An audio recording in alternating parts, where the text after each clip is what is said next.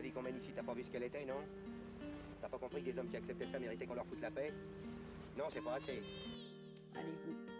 On arrive en force, les gars? La vie qu'on mène. C'est la force, les 5-5. Allez, les gars. Merci pour les abonnements. Bientôt j'irai au ciel rejoindre Imkus le petit Lamine. Regarde la vie qu'on Euh, bonjour à tous et bienvenue pour l'épisode 3 de La vie qu'on mène, le podcast d'Oniris. Donc euh, bah déjà je présente aujourd'hui avec euh, Guillaume, mon compère. Bonjour, voilà, c'est le troisième épisode. On, euh, on remet ça encore une fois.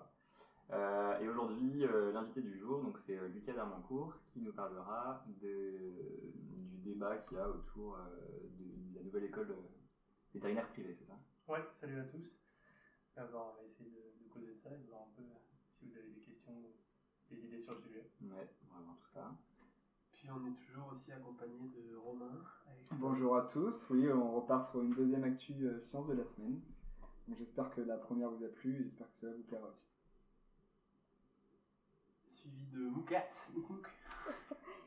Euh, donc moi aujourd'hui je vais vous présenter l'astuce écolo de la semaine euh, pour changer un peu.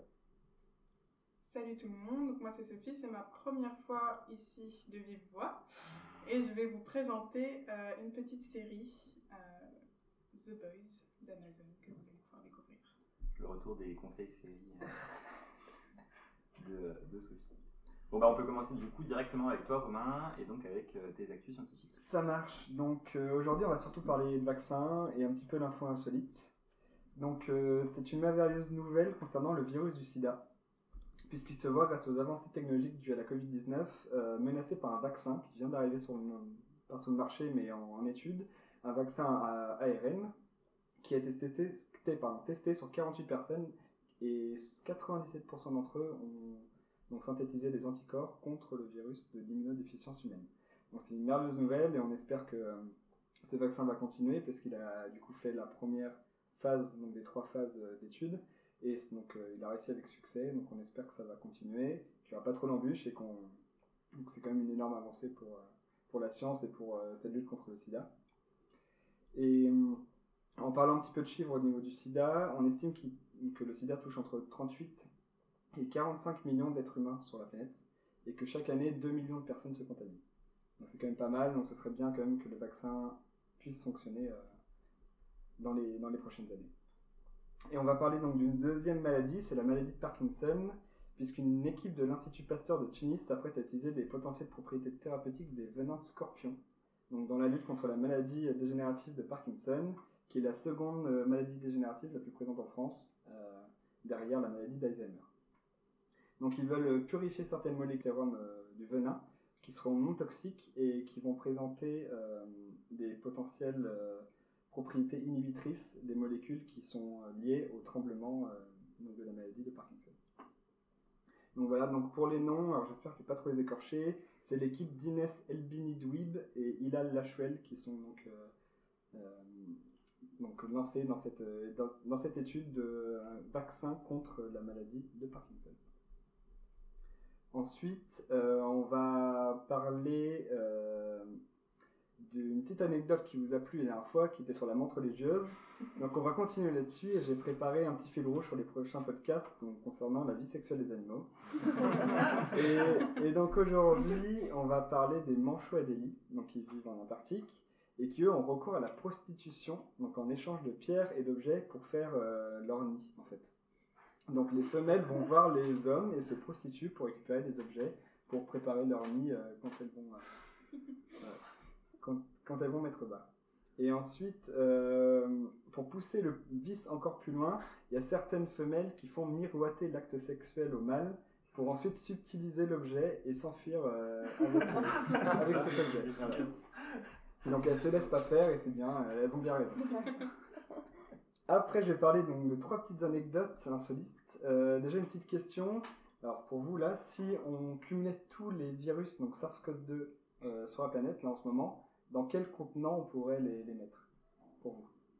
Si on les compile tous, on les met ensemble, dans quel contenant? Donc Ouais. euh, vas-y Kylian. Bah je sais pas, je dirais... euh, C'est quoi un mètre cube à peu près? Tu veux en Non, pardon, bah, un truc de la vie quotidienne. Plus connu, Ah, Euh, un truc connu. Ouais, je sais pas, un- je veux dire un... un... Un avion Un avion, ok. ouais. Vous, vous dites quoi à peu près? Une canette de coca. une canne de coca, Moi, je dirais une théière. une théière, Une baignoire. une baignoire. Ah ouais Ah ouais, moi non, j'étais sur un truc beaucoup plus gros. non, bah, du coup, je vais me. Ouais, je vais, me- je vais manger. euh, Non, j'en sais rien, une valise. Non, Une je sais valise. pas, j'ai aucune bah, idée. Lucas, t'as raison, c'est une canette de soda. Ok, Ouais, alors puisqu'on en est aux anecdotes scientifiques, c'est le volume d'un éjaculat de porc. Voilà, c'est parfait. Donc, vous prenez le volume d'un Jacques Le Port et c'est tous les virus de SARS-CoV-2 donc sur la planète en ce moment. C'est que dalle en fait. Et c'est pas grand chose. Hein. Non, mais si, c'est énorme. Mais je- Oui, non, mais c'est énorme. rappeler- Bah ouais, enfin, c'est- la taille du virus, c'est euh, de l'ordre de quoi? C'est des microns donc. euh, Ouais, Je lance le débat. ouais, c'est ça, donc ça fait quand même beaucoup. Donc c'est une grosse quantité en fait. Ouais. Mais c'est voilà, ça, ça peut se mettre dans une canette de soda. Donc euh, deuxième euh, info insolite, il y a une nouvelle espèce bactérienne qui a été découverte et dans la station spatiale internationale. C'est un- une bactérie du groupe des Methylobacterium. Elle a été découverte donc euh, cette semaine. Et euh, du coup en parlant de l'ISS, euh, elle se verra sous la direction d'un Français. Donc pour la prochaine mission, Thomas Pesquet, qui a été nommé directeur. Et donc pour revenir à la bactérie, donc elle a été nommée Methylobacterium ajmali et c'est donc une famille de bactéries qui permet aux végétaux de pousser dans des milieux extrêmes. Donc pourquoi pas l'utiliser dans la conquête spatiale. Et donc en parlant encore de conquête spatiale, euh, la Russie et la Chine s'allient dans le but de créer une station spatiale en orbite ou à la surface, c'est pas encore défini, de la Lune. Voilà. Donc ils ont prévu de faire ça, ça a été décrété le 9 mars dernier et elle visera à promouvoir l'exploration pacifique et l'utilisation de l'espace par toute l'humanité. Voilà, c'est ce qui a été décrété par la- l'administration spatiale chinoise. Donc voilà, de faire une station spatiale en orbite ou alors sur la Lune. Mais quel- l'intérêt, c'est quoi exactement? C'est de. Ce serait bah, la lune. Ouais, voilà, non, ce serait de, de- de créer un, en fait un espace international euh, pour toute l'humanité euh, dans l'espace. Pour qui veut être accueilli. euh, Voilà, Mais pourquoi du pas. coup, il Créer une pas- colonie euh, sur la Lune peut-être. Faut pas un accord euh, international ou un truc comme ça? Ils En peuvent pas tout cas, la décider Ru- à deux pays de s'installer sur Ah la. Lune, non? La Russie et la Chine euh, en tout cas, veulent le faire et ont décrété Ah qu'ils ouais? voulaient le faire, qu'ils allaient le faire. Ok. Après, euh, les plus Chine, Chinois. ça fait quand même une grosse proportion de l'humanité. enfin. C'est vrai qu'ils ont peut-être la majorité Bah, je hein. absolue. Et donc pour terminer ma petite chronique, je voulais parler d'un truc qui n'est pas vraiment scientifique, mais de ce qui, de ce qui se passe en moment à AgroParisTech. Tu me déçois. Je sais pas si, je sais pas si vous avez vu, mais euh, le 15 mars dernier, donc lundi, euh, les étudiants de première année ont décidé de bloquer euh, AgroParisTech Grignon.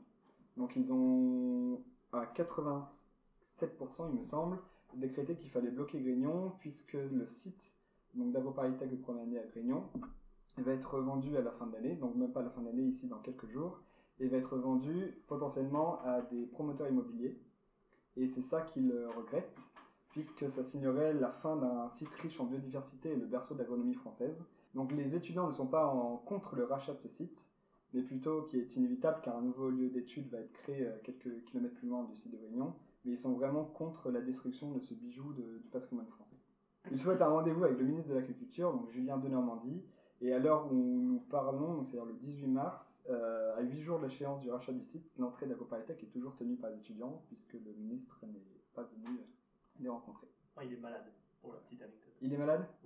Cas. Enfin, il est cas contact, pardon. D'accord. Ouais. Mais en tout cas, il- je crois qu'il voulait faire un, comment dire, un Zoom ou en tout cas une visioconférence, mais pour l'instant, aucun rendez-vous n'a été pris. Je leur souhaite bien du courage, mais s'ils arrivent à l'avoir, euh, tant mieux. Parce que c'est vrai que donc ils sont pas du tout contre le rachat de ce site euh, si euh, c'est un rachat dans le dans la conservation de la biodiversité, parce que le site de Réunion c'est quand même un château et un site de, de 300 hectares il me semble qui est vraiment très très beau Ouais. et le qu'il puisse être complètement détruit pour euh, faire des, des, des immeubles, de l'immobilier, vraiment ce serait euh, très dommage. Et donc euh, il y a un an, je crois, les étudiants avaient proposé le projet Grignon 2000. Donc, c'est un rachat participatif d'AgroParisTech qui n'a pas abouti, il me semble. Et euh, donc, ils souhaitent vraiment euh, rencontrer le ministre pour en discuter, puisque l'échéance est dans quelques jours. Et ils voudraient quand même euh, que ce site reste, pas forcément en l'état, mais reste dans l'état. Je crois qu'en plus à APT ils ont un pôle enfin, gestion et études d'écosystème et qui faisait justement c'était à Grignon et qui faisait toute leur enfin toutes leurs TP, cas pratiques etc. Ils étaient justement sur le site, c'est peut-être pour ça qu'ils sont aussi attachés à. C'est bah, c'est sûr, ouais, c'est vraiment un bijou de biodiversité, ils veulent le garder. Et après, ils savent très bien que ce site-là ne sera plus utilisé pour AgroParisTech. puisqu'il y a un autre site qui est en construction Ah. à quelques kilomètres. Mais c'est vraiment, euh, ils veulent pas que ce patrimoine français soit détruit, et surtout que c'est en totale contradiction avec euh, le plan d'arrêter la comment dire l'artificialisation des sols, puisque euh, si c'est euh, si c'est vendu et racheté par une, par une société immobilière, c'est complètement en désaccord avec ce principe. Ah, mais si j'y arrive, GG. hein. Voilà, donc pour l'instant, le Ouais. site est totalement bloqué, les étudiants ont fermé la porte et gardent cette porte. Ouais. Affaire à suivre. On aura quand même eu notre petite news euh, malgré l'absence de, de Jocelyn. C'est voilà, j'ai fait la petite news quand C'est bien, même. Et puis, bah, on peut enchaîner aussi sur euh, l'interview de notre très cher invité. Sur, euh, bah, on va essayer de tout comprendre déjà parce qu'on a vu beaucoup d'infos passer. C'est pas moi qui vais la mener, c'est Guillaume. Ouais. Puis voilà. On va essayer. Bah, non, mais comme toi, le, le but c'est vraiment de, de clarifier cette histoire pour ceux qui ont suivi de près ou de loin. Il y a eu plein d'infos qui ont, qui ont circulé là-dessus. euh, On peut se perdre un peu parfois dans les différents groupes, etc. Donc c'est euh, cool. Donc merci déjà d'avoir accepté de, de venir. Bah, Lucas, Merci de m'avoir invité. bah, non, non, c'est cool. Donc t'es en 4A, c'est ça? Ouais, je suis en en quatrième quatrième année à l'IRIS. Et donc du coup, t'as plus ou moins, t'as bien suivi euh, ce, ce débat-là, quoi. Ouais, depuis le, le début, euh, les étudiants en ont eu connaissance en octobre finalement, euh, donc ça, ça a été très vite, mais on a suivi autant qu'on a pu le sujet. Ok. Du coup, je peux te, tu peux commencer par expliquer, euh, le, problème, le, truc, pour commencer, pour bien poser les bases déjà. Alors du coup, ce qui s'est passé, c'est que dans la fin de l'année euh, dernière, euh, il y a eu le dépôt d'un amendement à la loi de programmation pluriannuelle de la recherche, qui, portait sur la formation des vétérinaires, qui n'était pas du tout attendu euh, dans cette loi, et qui a été déposé par deux sénateurs, Sophie Prima et un autre sénateur, François Patria, et qui proposait euh, finalement d'ouvrir la formation des euh, vétérinaires en France, qui était jusqu'alors euh, sous le contrôle total de, l'État, à des établissements privés de formation. Et ça s'est fait sous l'impulsion d'un organisme de formation qui est Unilassal, une grosse structure quand même, qui a quatre campus en France dans les formations agricoles, et qui là bah, a réussi à, a priori à, atteindre son ambition de former des vétérinaires, une ambition qu'on savait qu'ils avaient déjà depuis euh, très longtemps. Euh, Ils avaient fait plusieurs demandes au Premier ministre, etc. Donc c'est arrivé un peu comme un coup de massue parce qu'on nous avait dit que ça serait pas permis par euh, le ministère et finalement le ministère a entre guillemets retourné sa veste et tous ceux qui suivaient un peu ça de loin bah, ont été extrêmement surpris et déçus qu'on n'ait pas été euh, associé à cette décision, euh, prévenu en avance et ça faisait un peu l'effet d'une blitzkrieg quoi. On pas, on pouvait pas, on n'avait pas le temps de réagir. Tout a été super vite et l'amendement a été adopté euh, définitivement en commission mixte par- paritaire le 17 novembre. Euh, alors qu'il a été déposé en octobre. Donc euh, ça a été extrêmement rapide. Donc, voilà un peu le, le cadre général. Donc le, le dépôt d'un amendement, alors moi j'y connais rien en, en loi, le dépôt d'un am- d'un amendement, ça, ça consiste en quoi exactement? Enfin, ça signe quoi derrière quand on dépose un amendement du coup? Ah, C'est quand les parlementaires, en l'occurrence du coup des sénateurs, viennent proposer une modification, un amendement à euh, une loi qui a déjà été, euh, déjà été proposée et qui euh, là était déjà passée euh, à l'Assemblée nationale. Et euh, ça permet de modifier le contenu de la loi et là ça, ça avait une implication majeure parce qu'il n'était pas du tout question des vétérinaires euh, dans ce, dans ce, corps de, dans ce corpus de texte de loi. Et euh, tout d'un coup, on modifie euh, de fond en comble la formation euh, des vétérinaires en France euh, avec juste quelques lignes dans un texte de loi qui, a priori, n'avait pas grand chose à voir. Et donc du coup, maintenant il reste encore à débattre euh, cet amendement, c'est ça, à, à l'Assemblée ou alors ça a déjà été fait? Non, ça a déjà été fait. En fait, c'est intervenu, comme l'amendement est intervenu à un stade où la loi était déjà très avancée dans le processus parlementaire, Ouais. elle était déjà passée à l'Assemblée. Euh, elle est repassée en ce qu'on appelle les commissions mixtes paritaires. Euh, enfin, l'amendement est passé dans ces commissions-là. Ces commissions mixtes entre le Parlement, enfin, du Parlement, entre l'Assemblée nationale et le Sénat. Mhm. Et elle a été acceptée par cette commission. Et ensuite, donc, c'est euh, tout le bloc qui est voté finalement par euh, les parlementaires euh, lors du passage de la loi en séance publique. Donc au, au jour là où on parle, euh, la, La loi, loi est passée et donc du coup Unilassal peut et en droit de d'ouvrir son école euh, Il- privée. peut pas le faire tant que les décrets d'application n'ont pas été euh, mis en place. Et ça, ça, Ça, c'est en cours. Et l'ambition du, du ministère de l'Agriculture, c'est juillet pour la publication des décrets d'application. D'accord. Voilà. Et après, euh, Unilassal avait parlé d'un à deux ans avant l'ouverture de l'école. On- vu le chantier que c'est, ça sera sans doute plus long, Ouais. mais euh, ça, ça peut arriver maintenant assez vite quand même. Euh, pourquoi ils ont voulu créer ça en fait? C'est quoi l'origine de, ce- de cette modification Qu'est-ce qui les a motivés à, Euh, cette cinquième école et non privée du coup genre?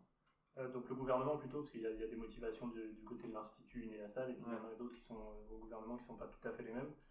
Euh, le gouvernement, je pense que c'est bah, déjà le fruit d'un intense lobbying. Unilassal les a pas lâchés au ministère de l'Agriculture depuis euh, de nombreuses années. Euh, après, il y a des arguments qui sont ceux qu'ils avancent officiellement, et puis il y a des arguments officieux. Ce qui est très net, c'est que l'État se désengage petit à petit de la formation euh, des vétérinaires. Ils nous ont dit qu'ils avaient augmenté de 22% sur 10 ans, à la période 2011-2021, le, le budget euh, alloué aux écoles nationales pour former les vétérinaires, hors euh, immobilier, etc. Et euh, en fait, euh, le problème, c'est que sur la même période, 2013-2020, ils ont augmenté de 35% les effectifs d'étudiants. Donc euh, ils disent qu'ils ne se désengagent pas, mais au prorata du nombre d'étudiants, il y a moins d'argent. Voilà. Et bon, après, c'est quelque chose qui touche pas que les vétérinaires, on n'est pas non plus si mal loti que ça, mais c'est quand même ça le nerf de la guerre, quoi, c'est l'argent. Et donc, euh, bah, Unilassal, ils proposent de former des gens de leur côté et en demandant moins d'argent à l'État.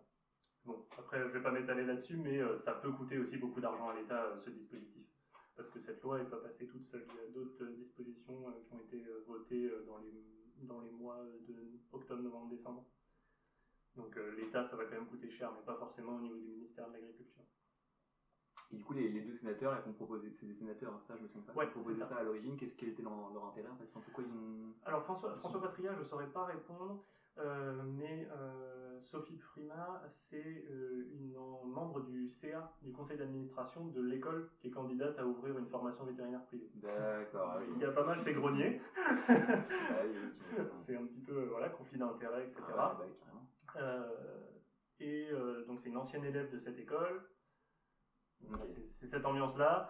Et euh, elle, a, elle était euh, présidente d'une commission euh, sur les affaires économiques, je crois, au, au Sénat, et qui a donc porté ces- cet amendement dans le Parlement. Donc voilà, eux ils disent que c'est pas euh, c'est pas du lobbying et qu'il n'y a pas de conflit d'intérêts, mais euh, Ouais. Mediapart nous a quand même fait un article, donc si c'était tout à fait net, euh, ils l'auraient pas fait. Parce qu'ils connaissent quand même bien leur boulot.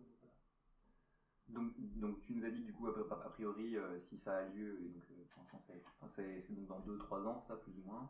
À l'école, oui, après la possibilité d'en ouvrir, elle, ça sera euh, juillet de cette année si, Ouais, si c'est on n'arrive pas à arrêter la machine. Le coût à peu près par année, enfin, ça va se passer comment là, cette formation du coup privée Alors, le coût annoncé par Philippe Choquet, le président, de, le directeur pardon, d'Unilassal, c'est 93 000 euros pour 6 ans de formation.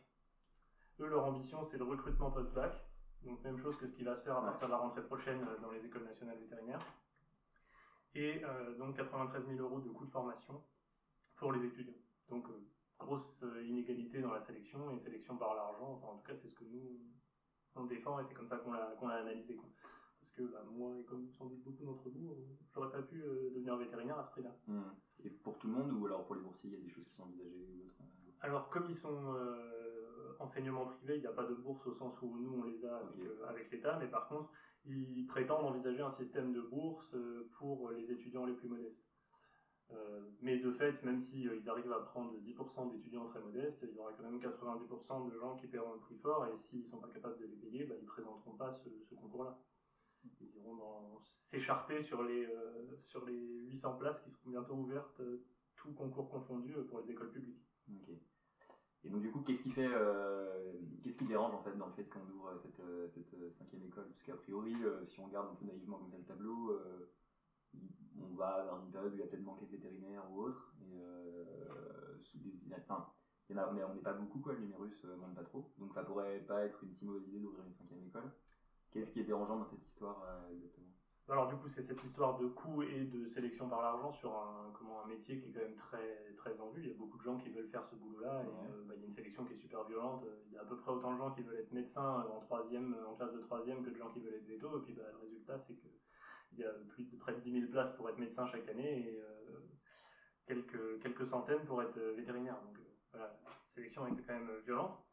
Donc c'est un peu dommage de faire entrer l'argent dans l'équation. Et puis surtout qu'elle n'est pas parfaite non plus, cette sélection. Euh, après, bah, il y a une motivation qui est nette, et c'est vrai que c'est l'argument utilisé notamment par le ministère et aussi par Unilassal, là-dessus ils se rejoignent sans problème, c'est le fait que d'après les prévisions, VET Futur, je ne sais pas si vous avez entendu parler de ça un peu, euh, ce sera plus de 1000 vétérinaires euh, dont on aurait besoin par an. On n'y est pas avec les écoles publiques, et même avec l'ouverture de la voie post-bac, c'est 806 étudiants qui sortiront des ENDF dans 6 ans, à partir de la rentrée 2021 parce que euh, 160 de plus euh, dans chaque ENV euh, avec, euh, euh, au total pardon, avec euh, la formation euh, post-bac directement. Ok. Donc euh, on n'est pas à 1000, mais avec les gens qui reviennent déjà de l'étranger, euh, l'année passée, même en 2019, il y avait déjà plus de 1000 vétérinaires euh, néo-inscrits à l'ordre. Donc finalement, on n'est pas si loin d'atteindre les chiffres euh, de- des prévisions qu'on nous donne. Après, qui sont super fluctuantes. hein. Il y a des chiffres bas à 800 vétérinaires par an, il y en a d'autres à 1000, 1300, 1500. Euh, c'est difficile d'estimer euh, les besoins en vétérinaire. Et puis, c'est des besoins qui évoluent beaucoup aussi par rapport au, au nouveau mode de vie que, que mènent les jeunes praticiens. Quoi. Pas bosser 50 heures par semaine, euh, etc. Donc, euh, c'est extrêmement complexe sociologiquement. Mais toujours est-il, c'est que nous, on pense que ce- cette histoire de 1000 étudiants, de 1000 nouveaux vétérinaires par an, on va l'atteindre.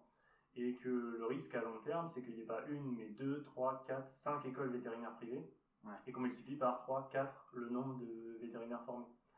Parce que euh, la formation des vétérinaires, ça peut être un marché euh, intéressant, même si c'est pas, euh, c'est fait uniquement par des organismes dits à but non lucratif. Et bah, ça, ça va ouvrir, quoi, c'est sûr. Et donc, il n'y aura pas que, une école, comme on le dit. Et donc, le, bah, le risque à terme, c'est à 15-20 ans, mais c'est la paupérisation de la profession. Aujourd'hui, on gagne bien notre vie. euh, si on est euh, quatre fois plus sur le marché du travail, bah, la pression sur les employeurs, etc., et sur le marché en général, ne va pas être la même du tout. C'est vrai qu'ils avaient d'autres arguments aussi, du fait que beaucoup d'étudiants français partaient se former à l'étranger, qui revenaient après en France. Donc euh, l'ouverture de ces écoles bah, privées en Belgique, il y a Espagne, Portugal, il y a Roumanie aussi. Ils avaient aussi une autre volonté, c'était de lutter contre la, diversité, la désertification rurale. Et c'est vrai que c'est un peu en- quand même en désaccord avec le prix annoncé de la formation, qui est une formation donc, qui serait coûteuse, qui pour certaines personnes devrait engendrer un prêt, donc ce qui n'est pas en accord avec le fait d'une profession rurale qui peut payer un petit peu moins euh, qu'une profession euh, de vétérinaire euh, canine, par exemple, comme on la connaît. Donc c'est vrai que c'est quand même- en désaccord aussi avec ce, avec ce projet-là. Donc ils, veulent lutter contre la déser- désertification rurale, mais en soi, il faut une formation qui est très chère et qui ne va pas forcément cibler les bonnes personnes dans cette lutte contre, euh, contre le manque de véto rural, il me semble. Je sais pas si tu es en accord avec ça. Alors, bah, il y, a- il y a deux choses dans ce que tu, dans ce que tu dis. Euh, t'as- sur le deuxième point, tu as tout à fait raison. Euh, 33 500 euros bruts, c'est ce qu'on va tous gagner quand on sortira à la convention collective. Euh, bah, ça fait pas tant que ça d'argent, on n'est pas à plaindre, mais euh, faut pas avoir un prêt de 90, 100 000 euros à rembourser. Euh, ça, tout le monde le comprendra super bien. Parce que déjà, pour une voiture, bah, on sort vite à des mensualités à 500 euros pendant 5 ou 10 ans, donc euh, c'est c'est juste pas gérable. Et euh, après, alors sur un bémol quand même sur l'activité rurale, l'activité rurale, faut pas pleurer, ça peut être super rentable. Bien sûr, oui. Mais l'activité rurale en zone sous-dense en vétérinaire, bah, si c'est sous-dense, c'est parce que euh, c'est aussi sous-dense en agriculteur souvent ou en exploitation, euh, en animaux d'élevage, etc. Euh, c'est aussi ça, faut pas faire les étonner non plus. On dit désertification par les vétérinaires. Les vétérinaires, c'est ceux qui partent en dernier. hein. Parce qu'avant, même les enfants d'agriculteurs, Ils sont restent pas parce que ces zones-là, bah, c'est des, des zones euh, sociologiquement, économiquement sinistrées. Et donc, euh, elles n'ont pas d'intérêt pour les vétérinaires ruraux. Bien sûr. Euh, comme pour n'importe qui d'autre. Ça, c'est un point. Et par contre, sur ce point, le ministère de l'Agriculture est super lucide. hein. C'est vraiment la com du Nilasal euh, qui fait du lobbying en disant euh, oui, oui, on va euh, vous combler la désertification. Euh, en réalité, euh, le ministère sait très bien que c'est faux. Après, bah, sur euh, ta première question que j'ai oubliée, C'était sur le fait que beaucoup d'étudiants français partent à c'est l'étranger. ça, ouais. Et ça, c'est super important parce que c'est un argument qu'on entend vraiment souvent. Euh, Aujourd'hui, les chiffres 2020, en l'Atlas 2020, enfin l'Atlas 2021 avec les chiffres 2020 n'a pas été publié, mais on sait que c'est 52% de néo-inscrits sur l'année dernière qui étaient diplômés de l'étranger. Moitié. Moitié de nouveaux inscrits. C'est quand même, enfin, c'est pas négligeable, c'est une tendance énorme. euh, super importante. quoi. Euh, mais il faut pas se fier qu'à ce chiffre-là, il faut le décortiquer. combien de ces nouveaux inscrits sont euh, français? Parce que c'est ça qui pose Oui, bien question. sûr. Oui. Qu'il y ait une liberté d'installation d'autres praticiens européens, qu'ils soient d'origine belge, roumaine ou autre, bah, c'est normal. Il y a des Français qui vont aller s'installer à l'étranger aussi. C'est un fait. On n'a pas la réponse pour 2020, enfin moi je l'ai pas, mais sur 2019, c'était 47% de néo-inscrits venus de diplômés de l'étranger et seulement 44% euh, français diplômés de Ce qui est l'étranger. quand même énorme. C'est énorme. Oui. Le truc, c'est est-ce que faire une école privée, ça va régler le problème? C'est ça. Et là, la réponse des vétérinaires en colère est euh, de bon sens en fait, c'est que non. Parce que, alors déjà pour deux raisons, les chiffres euh, d'augmentation du nombre d'étudiants français à l'étranger en médecine vétérinaire, c'est multiplication par 2,6 sur les 5 dernières années. D'accord. C'est juste énorme. Euh, et si ça continue, c'est dantesque. Ça veut dire qu'on arrive à des proportions dans 10 ans de néo-inscrits diplômés de l'étranger qui sont énormes. Le truc, c'est que pendant cette période-là, 2013, on passe de 120 euh, places euh, par école publique ENV à 140. 2018, on passe de 140 à 160. L'année prochaine, on ouvre encore 160 places, toutes ENV confondues. Mais cette tendance, elle s'est produite sur ce laps de temps. Et ça veut dire quoi? Ça veut dire qu'en fait, la tendance, elle suit l'offre à l'étranger et euh, les, les gens qui finalement se disent mais le système français euh, nous, en, nous emmerde, entre guillemets. On a le droit ici. Et euh, qui du coup partent à l'étranger pour ces raisons-là et aussi parce qu'ils ont les moyens ou se donnent les moyens, parce que c'est pas toujours facile, euh, de, de payer les frais de scolarité. Quoi. Après, Cluj, c'est 30 000 euros, Cluj c'est Roumanie, Mm. c'est 30 000 euros par an. Et c'est plus cher pour les Français que pour les, pour les Roumains. Euh, bah, 30 000 euros par rapport à 93 000, euh, ça, ça peut être intéressant. Euh, 30 000 euros pardon, pour les 6 ans, Pour les Ouais, six ans. ouais. par rapport à 93 000, euh, bah, ça reste intéressant. C'est Oui, 60 bien 000 sûr. euros d'économie. euh, enfin, personne crache dessus, quoi, même des gens riches. et et, euh, bah, c'est ce qui a été confirmé par un sondage qu'on a fait. Euh, on a fait un sondage auprès des étudiants, dans des groupes d'étudiants français euh, vétérinaires à l'étranger. Et en fait, c'est 83% qui seraient quand même partis étudier à l'étranger. D'accord. Pour le prix, justement. Pour le prix notamment du Nulasal. Euh, et ceux qui seraient restés là, c'est évidemment bah, pour la commodité, etc. Donc euh, voilà, le- c'est juste faux que ça va régler le problème, problème entre guillemets, de la venue de, de Français diplômés de l'étranger euh, D'accord. pour s'inscrire à. Et moi j'ai entendu aussi une chose, alors je sais pas si c'est réel ou que c'est vraiment avancé, mais ce serait euh, à Limoges, ils voudraient faire une école publique vétérinaire. Est-ce que c'est avancé? Est-ce que c'est décrété? Est-ce que c'est. Je sais pas si tu sais quelque chose. Ouais, alors euh, c'est un sujet euh, super polémique, un peu touchy, mais en fait, euh, le ministère de l'Agriculture a rien demandé, rien décidé dans ce sens-là. Euh, les directeurs des 4 ONV, ils y sont pas euh, favorables a priori. Pour tous les bruits de couloir ou discussions en off qu'on a pu avoir, que ce soit moi, des élus étudiants ou, ou des responsables de la profession à divers niveaux, ils sont pas favorables à ça. Et bah, si vous lisez les articles qui sont parus dans la dépêche, je pense que ça se lit, ça se comprend un peu plus ou moins entre les lignes. Parce que, en fait, bah, si c'est cinquième école publique, euh, c'est euh, la division par 5 du budget. Bien sûr. En tout cas, c'est leur crainte. C'est ça. C'est pas forcé, mais euh, c'est leur crainte. Il elle que l'État suive, euh, bien sûr. Voilà, et c'est pas crédible que l'État euh, dise on va déléguer au privé parce qu'on n'a pas assez de sous, et le lendemain se réveille en disant on va Bien sûr. augmenter le budget dédié aux ENV d'un cinquième. Enfin, ça n'a pas, de... ça pas de sens. Euh, après, ce projet, il est euh, embryonnaire, c'est surtout de la com, une grosse com hein, qui a été faite euh, par alors Monsieur Rousset, je sais, j'ai plus son prénom en tête, qui est président de la région Aquitaine. Nouvelle-Aquitaine. Et C'était juste après justement l'annonce de l'école privée. hein. Ouais, c'est ça. Et ça a été, euh, bah, il a surfé sur la vague un peu médiatique, enfin pseudo-médiatique dans la profession en tout cas sur le sujet. Et il a été même invité euh, par le président de l'ordre au vœu de l'ordre. D'accord. Ça dure 50 minutes, je suis pas sûr que vous les ayez vus. Mais euh, il y a une petite interview de ce gars-là, et si vous voulez bah, avoir des précisions, je pense que vous, il parle un petit peu de son projet, mais c'est quelque chose de super flou. Et en gros, l'idée, ça serait éventuellement de créer un- une sorte de, de pôle, éventuellement de, un style de CHUV, mais pour les animaux de production. Euh, un peu comme le Alfort a fait euh, en Normandie, euh, à Goustranville, bah, faire un, un site pour la médecine bovine par exemple. Donc vraiment là pour pallier à la désertification rurale. C'est l'idée. Et mais après, le problème, c'est est-ce que faire étudier les gens dans un trou paumé, ça les- de- leur donne envie de rester dans ce trou paumé Je sais pas quel est votre avis là-dessus, mais euh, je suis pas sûr que ce soit la solution à, à 100%. Et ce qui est sûr, c'est que si ça se fait, ça coûtera quand même pas mal d'argent à l'État, même sûr. si euh, la région a l'air assez, assez volontaire. Euh, sur cette question, les, je crois que l'Académie vétérinaire de France s'est prononcée euh, et plutôt en faveur d'une augmentation du budget des quatre écoles que en faveur de la création d'une cinquième école. D'accord, Après, moi, à choisir, j'aurais préféré une cinquième école publique qu'une- que l'ouverture au privé. bien sûr. Mais euh, c'est la comprendre. J'ai j'ai une petite question qui n'a pas forcément Vas-y. trop de rapport avec euh, ce dont on parle, mais quand même, euh, la désertification euh, des zones rurales euh, par les vétérinaires, euh, ça a été avancé, euh, enfin, d'y pallier via euh, la prépa intégrée qui va se faire la- l'année prochaine. C'est un des arguments, euh, enfin, notamment pour faire ça, quoi.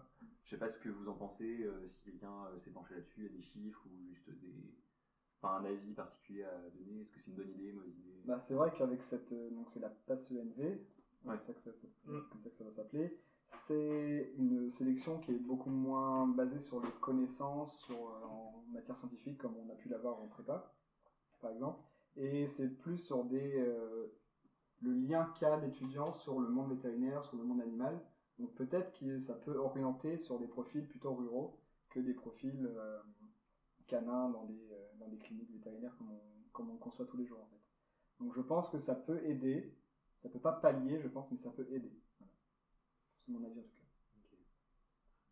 Et après, euh, du coup, là, sur cette question, c'est vrai qu'on a eu une présentation récemment, je sais pas si tu étais aussi, euh, du coup, par le, chargé de projet sur cette question, qui est Marc Bonny, l'ancien directeur général adjoint de l'école. Est-ce que ça va solutionner le problème? Je pense qu'ils ont mis en place un certain nombre de trucs pour que ça, que ça permette de diversifier réellement le recrutement. Moi, j'avais un peu peur que ça favorise quand même vachement les étudiants euh, des super lycées parisiens. Bon, on verra, hein, les chiffres euh, nous diront l'année prochaine si, euh, si on a eu tort ou pas. J'espère que j'ai eu tort. Euh, ce qui est sûr, c'est que c'était un gros projet du ministère de l'Agriculture et de la DGER pour. euh, DGER, c'est Direction Générale d'Enseignement. C'est ceux qui, pour le ministre, gèrent les écoles vétérinaires et, et agro notamment. Et euh, c'était un gros projet pour eux pour lutter euh, contre cette histoire de désertification, contre euh, le problème euh, bah, de, des gens qui aussi quittent la profession vétérinaire, parce que c'est vrai qu'on en parle peu, mais il y a aussi un- bah, des gens qu'on perd en cours de route, et c'est dommage. Et donc en essayant d'avoir un recrutement sur des profils un peu différents et peut-être euh, qu'on a plus de chances de conserver après. Le problème c'est qu'on n'a même pas ouvert ces places-là, que déjà on pond une autre solution avant même qu'on ait évalué l'efficacité de la première mesure. Bien sûr. Donc ça c'est un truc, enfin nous ça nous a un peu euh, enfin, énervé, on se dit mais à quoi bon Parce que c'est quelque chose quand même qui est pas simple à mettre en place pour les ENV. Euh, 160 étudiants, enfin vous, vous connaissez le sujet des cours en distanciel et tout, euh, je sais pas ce que ça vous fait, mais euh, bon, les amphis ils vont être bien pleins quoi. Moi je les connais. Ouais, déjà nous on n'avait plus la place. On n'avait pas la place. première année dans les amphis on n'avait pas la place. Voilà. Après, je pense qu'on a une équipe de direction là qui est quand même euh, bien et qui va, qui va nous, nous mettre ça en place euh, du mieux qu'ils pourront. Mais c'est un gros challenge pour eux. Et donc, euh, les, mettre les écoles publiques face à ce challenge, si en parallèle ça n'évite même pas l'ouverture d'écoles privées, euh, c'est un peu bizarre. Et puis, euh, nous, à la réunion d'information il y a un an, euh, Marc Bonny m'avait dit de toute façon arrêtez de critiquer ma mesure, parce que moi, j'émettais pas mal de réserves quand même.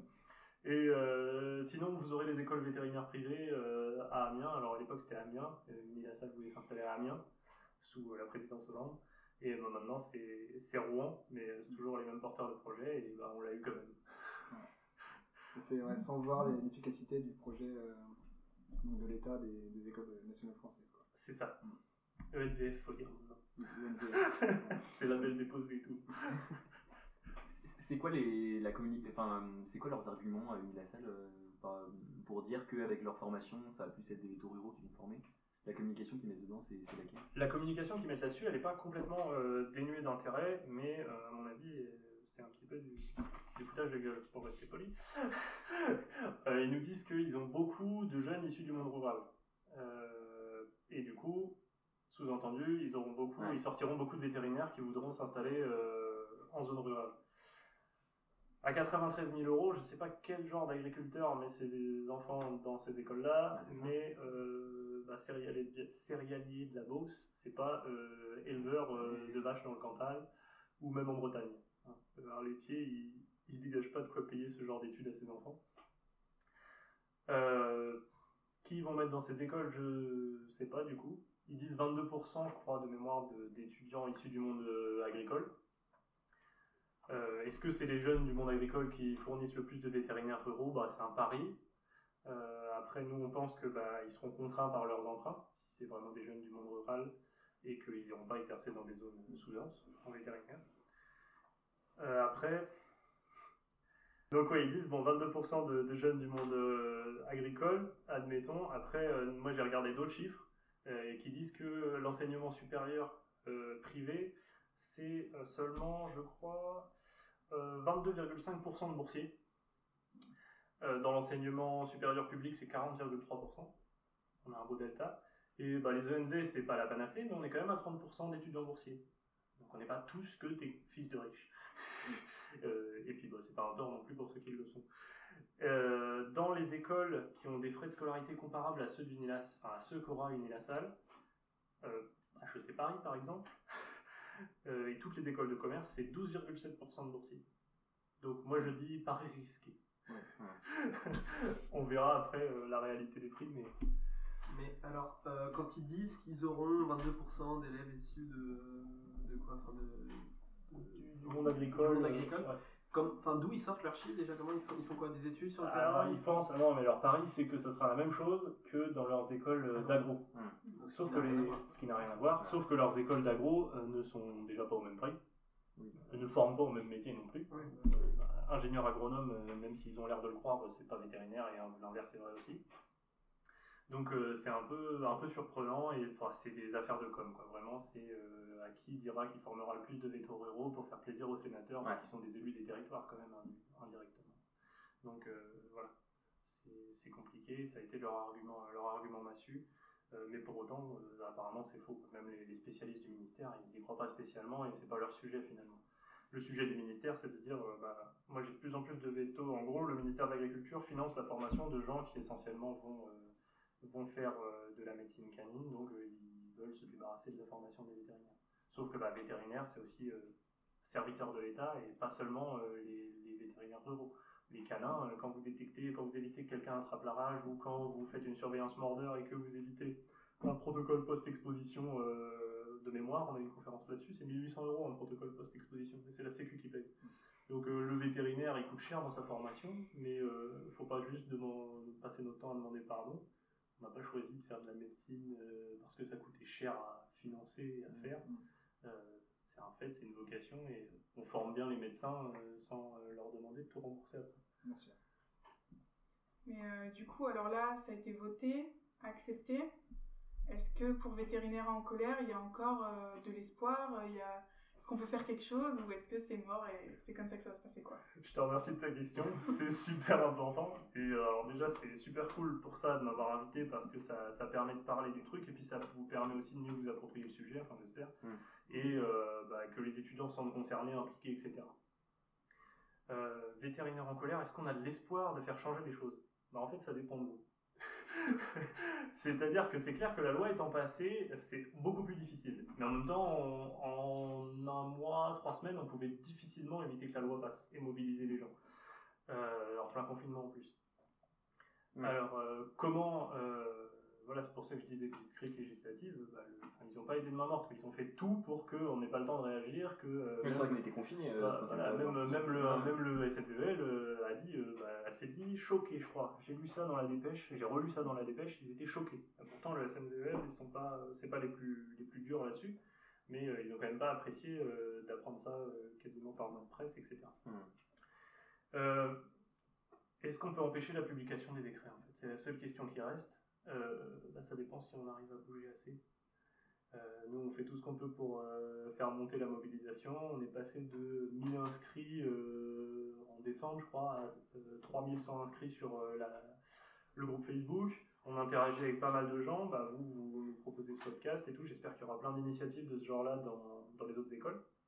Des conférences, des trucs, on est disponible pour ça. Fait une vidéo sur le sujet euh, hier, je crois. Je sais pas si vous avez eu l'occasion de la voir. On l'a pas vu encore. Bah, euh, allez sur étudiant veto France et, et faites remonter ma publication dans les tendances, s'il vous plaît. Parce que... On y va mettre un like. Ouais, ouais, ouais. Et euh, voilà, donc en fait, c'est, il faut que les étudiants s'emparent du sujet, que les vétos de terrain aussi, on aimerait bien qu'ils s'emparent du sujet, parce qu'on sait que bah, tout ce petit monde-là, que ce soit les étudiants ou les vétos de terrain, ils ont une vie euh, riche en général en émotions et en boulot. Mais euh, c'est vraiment un sujet important. Et ce qu'il faut bien voir, c'est que même si les écoles privées, euh, elles arrivent à, à s'ouvrir, il y aura d'autres tentatives de ce genre euh, par la suite. C'est Bien sûr. un, c'est un secteur qui fait de l'argent. À partir du moment où on fait de l'argent, faut pas croire qu'on fait de la médecine et que du coup on est protégé. Les financiers, le- les gens qui, qui investissent, les grosses boîtes, et puis certains vétos qui ont la bosse du commerce, etc., bah, ils sont là pour euh, faire des sociétés, faire du pognon, euh, ce, qui est- peut être bien aussi euh, en un sens. Hein.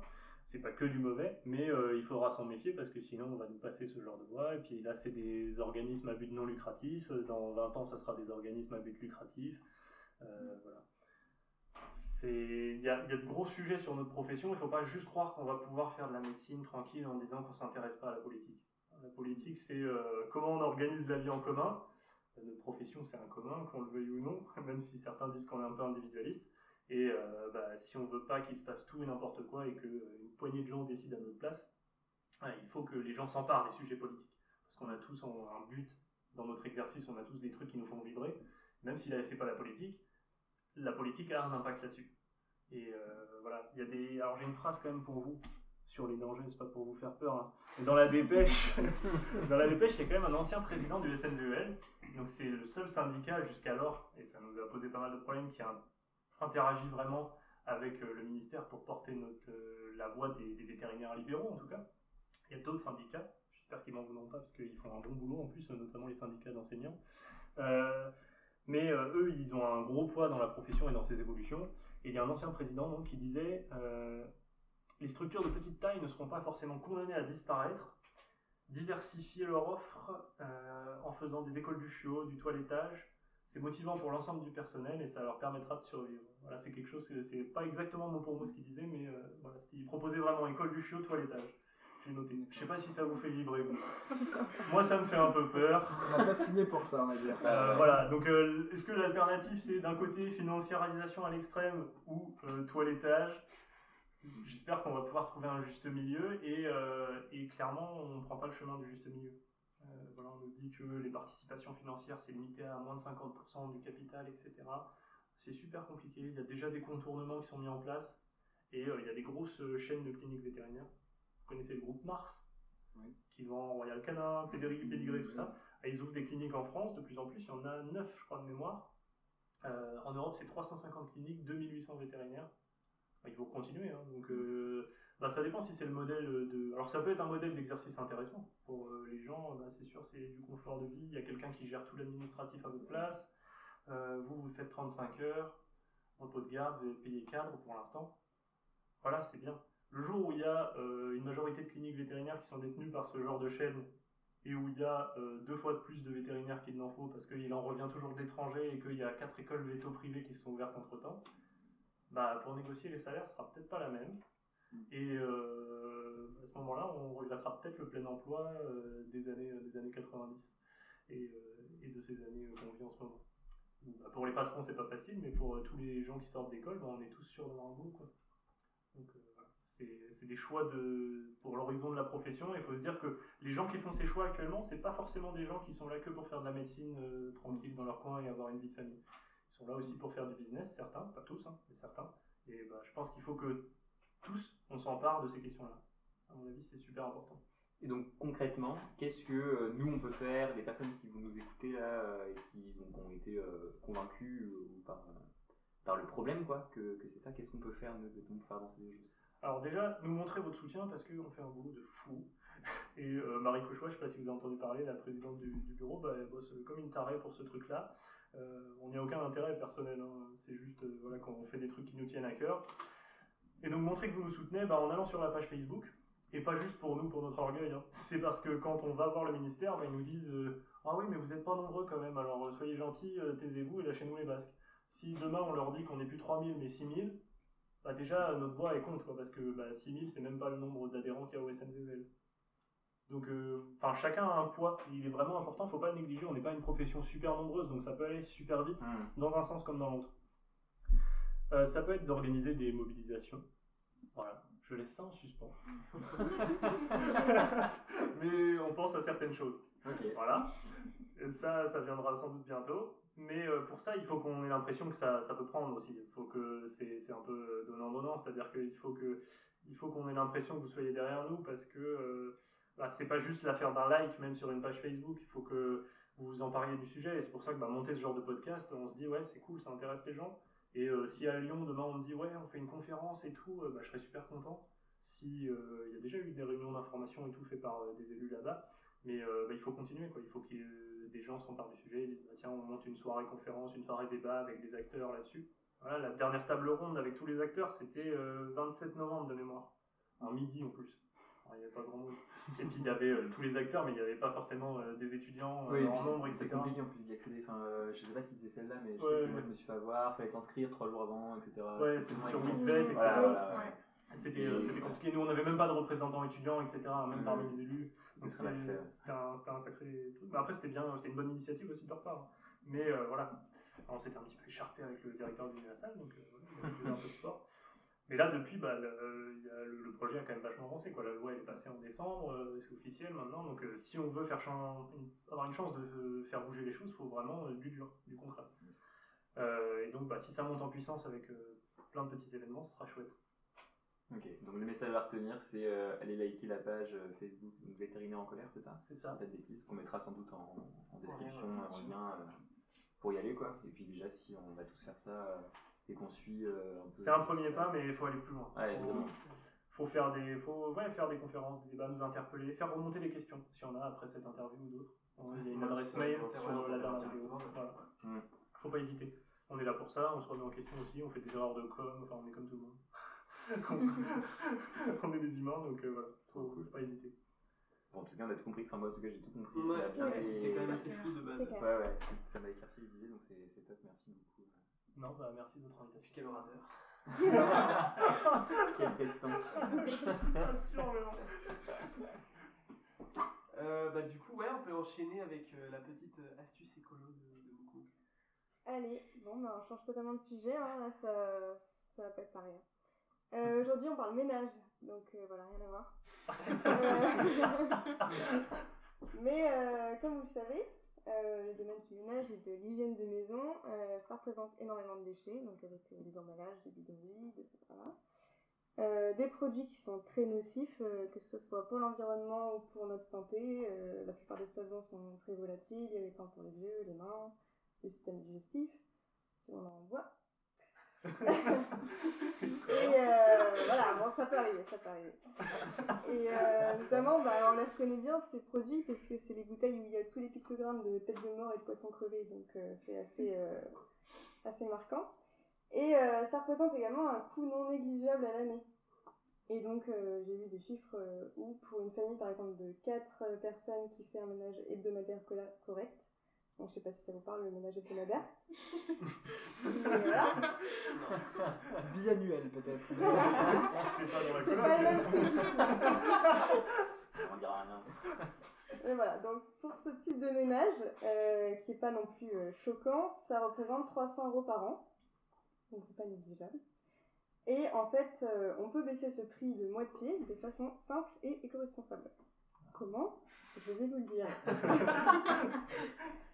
Notamment en fabriquant soi-même ces produits de ménage, sans qu'on ait besoin d'un bac plus 5 en chimie, même si on a tous euh, des connaissances euh, très poussées en chimie. Donc, euh, je vous fais une petite liste d'ingrédients un peu indispensables à avoir euh, chez soi et facilement retrouvables au Super U, j'ai vérifié. Euh, notamment, la star, un peu, sans doute vous avez entendu parler, c'est le bicarbonate de soude. Donc, c'est un produit qui est non toxique ni pour l'environnement ni pour la santé. Euh, mais l'ingestion massive est quand même déconseillée. Voilà.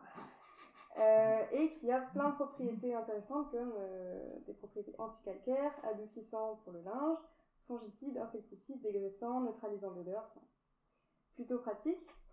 On a également le savon noir liquide euh, qui a également des propriétés dégraissantes, détachantes, désinfectantes.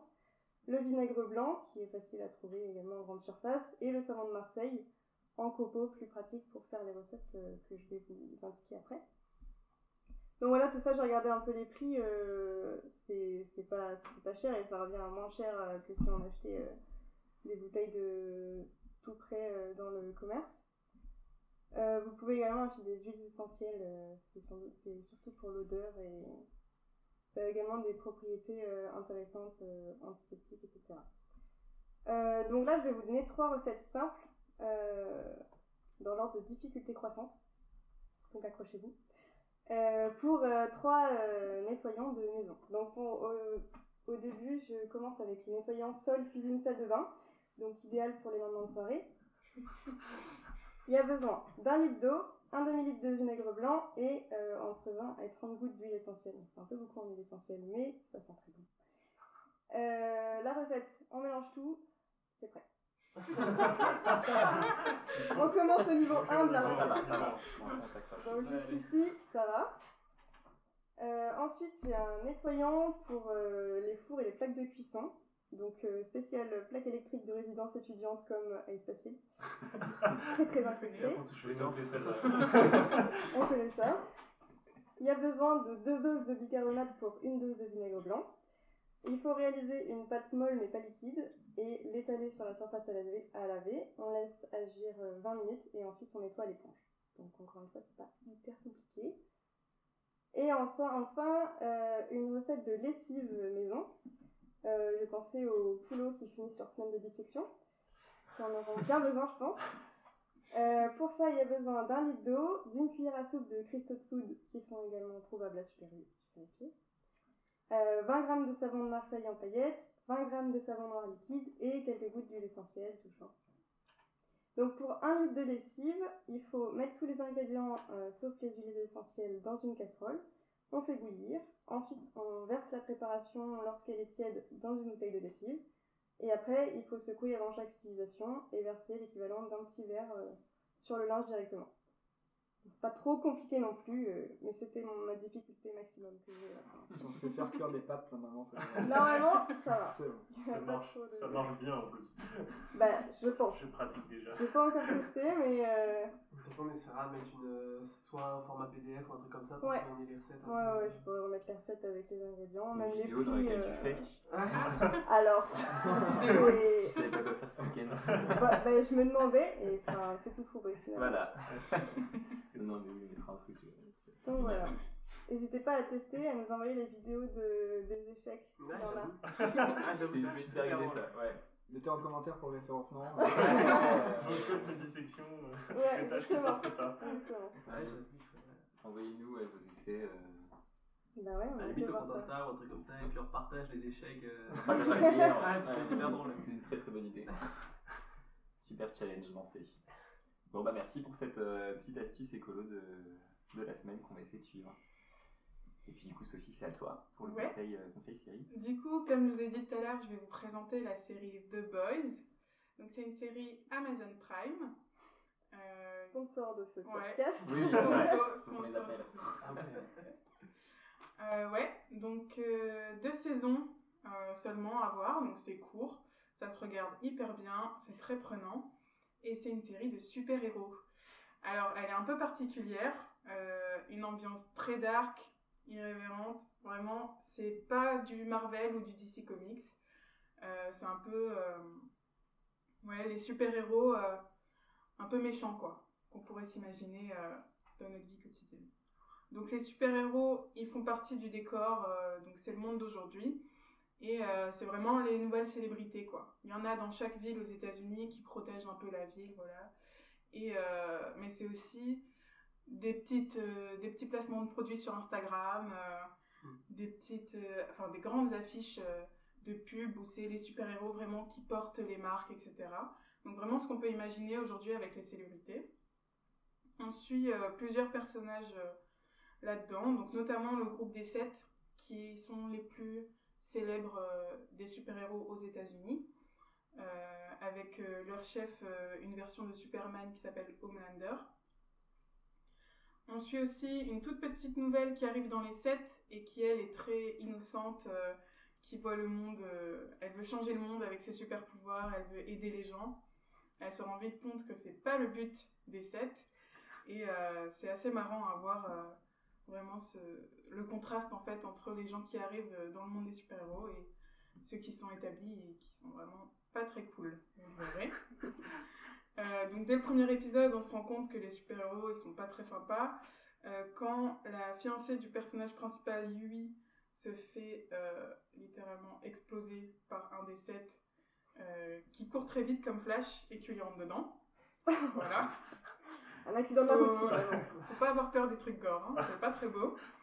Euh, donc du coup, euh, l'entreprise qui s'occupe euh, des super, ils appellent ça les super, donc des super aux États-Unis, essaie d'enterrer l'histoire à coups de gros chèques et de contrats de confidentialité. Et du coup, euh, Huey, il va s'associer à un agent de la CIA pour essayer un peu de bah, voir un peu quelles sont les dérives euh, de, ce système-là et euh, d'enquêter un peu. Et donc leur groupe euh, qu'ils vont former, ça sera The Boys. Et euh, ça va vraiment être euh, ces gens qui sont normaux et qui n'ont pas de super pouvoir, qui vont essayer de s'attaquer à une très grosse multinationale qui forme des super-héros. Voilà, donc c'est hyper prenant comme série. Je trouve ça vachement réaliste sur ce que ça pourrait donner des super-héros dans notre monde d'aujourd'hui. Et voilà, je trouve ça super cool. euh, Donc euh, allez checker ça, euh, c'est vraiment sympa. euh. Voilà. Ah, super. Ça, a l'air cool. Donc avec les deux saisons, c'est terminé, il n'y a pas de saison supplémentaire. Euh, alors non, je pense que ça va continuer encore là. La saison 2 est sortie euh, il y a quelques mois. Donc euh, ils ont l'air bien lancés, ça marche hyper bien aux États-Unis et on comprend pourquoi quand on regarde la série. Donc euh, vraiment, euh, ouais, je pense que c'est un truc à suivre, euh, ça va bien monter donc euh, allez-y. Ouais, bah, bien ouais. Et en gros, c'est du coup, si on résume, c'est une, une armée de gentils contre euh, une armée de Nabila qui ont fumé de la kryptonite. C'est ça, c'est ça. et franchement, Très bien euh, résumé, hein, comme ça, c'est encore plus drôle. C'est totalement ça. Les super-héros, ils sont hyper barges. Genre, tu sens vraiment qu'il y a un truc qui va pas avec eux, quoi. Ok. Euh, c'est. Enfin, mentalement, ça va pas. Il y en a un, il boit du lait euh, au sein d'une femme. Enfin, Ouais, c'est oui. des trucs. euh, vraiment, ça va pas. Et à côté de ça, c'est les super-héros que tout le monde admire. euh, Ouais, Trop cool. c'est assez marrant à voir. Bon. Et puis on rappelle que sur Prime Video, euh, quand vous êtes étudiant, il y a 3 mois gratuits, donc n'hésitez pas à aller voir, euh, aller tester ça. Et avec Ouais, le code, bien pro- oublié un et le code promo podcast Oneris, un jour, un jour. On va te payer, ouais, ça arrange. On va les appeler, ouais. Et puis, bah, euh, ouais, donc pour terminer, on va faire le, le- enfin, je vais faire, le, je vais présenter le petit planning de la semaine. Donc, on n'a pas énormément de trucs, de toute façon, ça va aller vite. On a ce week-end, il y a un congrès Yabumba qui est en ligne, donc ils ont mis leur euh, programme sur Facebook, donc vous pouvez aller voir. On a aussi euh, l'Inter euh, AVEF, donc euh, qui se déroule toute la semaine prochaine. Tout le monde rigole, donc je pense que je dis AVEF. Comment tu sens la salle? J'aurais tenté. Donc euh, voilà, toute la semaine prochaine, c'est des conférences Zoom. Le thème de la semaine, c'est euh, le cheval de l'œuf à l'athlète. Donc euh, voilà, pareil, il faut aller voir. On a esquivé le YABUMBA. Ça, je connais. Ah oui. Et, euh, et donc euh, jeudi prochain, donc à 19h, il y a une présentation de. Donc ils ont appelé ça présentation de la thèse par Hervé Pouliquin. Donc il va expliquer comment ça se passe, euh, quel est le principe, euh, enfin un peu tout quoi. Donc euh, Le lien sur Zimra. ouais, le lien est sur Zimra, voilà. Et pour, euh, pour la VEF, je sais pas où est-ce qu'on peut trouver les liens, je sais même pas si c'est ouvert à tous. Alors, euh, normalement, c'est ouvert. En fait, euh, je crois que c'est 5 euros, je crois, pour participer à la semaine si on n'est pas adhérent. Ok. Euh, faut checker ça. De toute façon, il y a un petit groupe Facebook Interavef euh, 2021. Donc, euh, tapez ça sur Facebook, demandez à rejoindre. ça se fait bien. euh, je pense qu'il n'y a pas de souci. hein. Ok, ok. Bon, bah super. Euh, donc on arrive à la fin de ce, euh, de ce podcast. Merci à tous, merci à toi Lucas. C'était vraiment hyper intéressant. Puis ça nous tenait à cœur de, bah, de parler de ce, ce, ce débat actuel euh, ici. Quoi. Bah merci, c'est cool. J'espère que d'autres vous suivront. genre Puis ouais, qui malheureusement commence à passer un peu à la trappe aussi. Oui, ouais, c'est vrai qu'on a tendance à oublier un peu ce genre de choses. Donc non, non, c'est bien d'en remettre un petit coup. Et puis, euh, et puis on a vraiment tout, tout compris, c'était trop bien. Et puis t'avais amené, enfin ouais, je précise, t'avais des notes, euh, c'était préparé. Enfin, je sais pas si c'était pour. Là, en tout cas, t'avais plein de notes, plein de trucs, donc ça fait plaisir. Ouais, c'était bien. C'était super. Et puis merci aux intervenants euh, qu'on commence à connaître pour certains, et puis pour d'autres qu'on découvre euh, pour la première fois leur voix.